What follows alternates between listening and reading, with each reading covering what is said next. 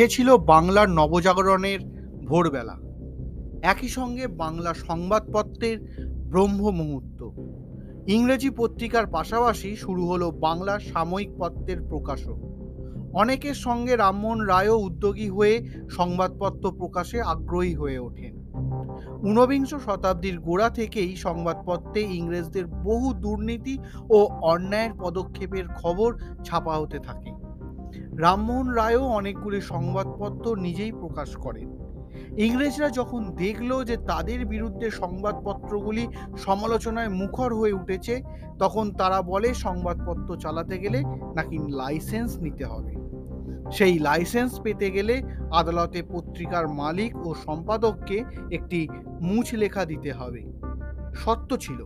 সত্য ছিল প্রকাশিত বিষয় হতে হবে সরকারের পছন্দের। সরকারের পছন্দ না হলে সংবাদপত্রের লাইসেন্স কেড়ে নেওয়া হবে। তৎকালীন অস্থায়ী গভর্নর জেনারেল অ্যাডাম আঠেরোশো তেইশ সালের চৌঠা মার্চ প্রচার করে দিলেন সেই প্রেস আইন আনার কথা। ঠিক এক মাস পর মানে চৌঠা এপ্রিল থেকে সেই আইন কার্যকর কার্যকর হয়ে গেল। এর বিরুদ্ধে গর্জে উঠলেন রামমোহন রায়। প্রতিবাদে তিনি বন্ধ করে দেন তার ফরাসি ভাষায় প্রকাশিত পত্রিকা মিরাত উল আকবর।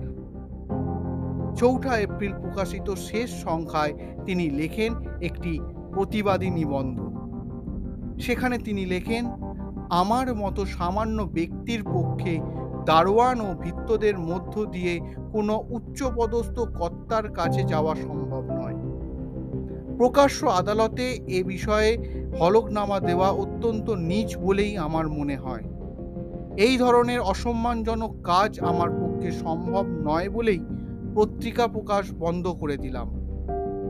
এরপর সংবাদপত্র নিয়ন্ত্রণ আইন প্রত্যাহার করার জন্য তিনি রাজা চতুর্থ জর্জের কাছে যুক্তিপূর্ণ দীর্ঘ চিঠি লেখেন। সেই প্রতিবাদী স্বরে দুশো বছর হয়ে গেল। দীর্ঘ পনেরো বছর সেই আইন জারি ছিল। অবশেষে আঠেরোশো আটত্রিশ সালে, আঠেরোশো আটত্রিশ সালে governor general sir Charles Metcalfe আইনটি বাতিল করে। আমাদের স্বনামধন্য প্রতিবাদী স্বর আমরা স্বনামধন্য মনীষী বলা যেতে পারে পথপ্রদর্শক রামমোহন রায়ের আরেকটি গুণ আজ আমরা দেখতে পেলাম। কীরকম লাগল এই তথ্যটি পেয়ে অবশ্যই অবশ্যই আমাকে লিখে জানাতে পারেন।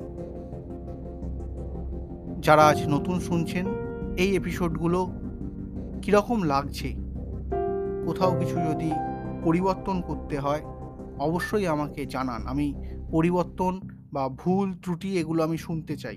আপনাদের কাছে, আপনাদের থেকেও শিখতে চাই। যাই হোক, আর কথা বাড়াবো না, এখানেই শেষ করলাম।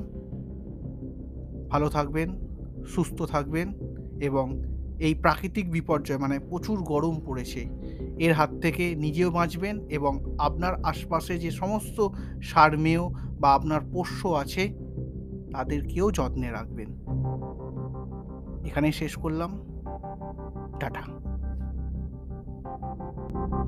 Thank you.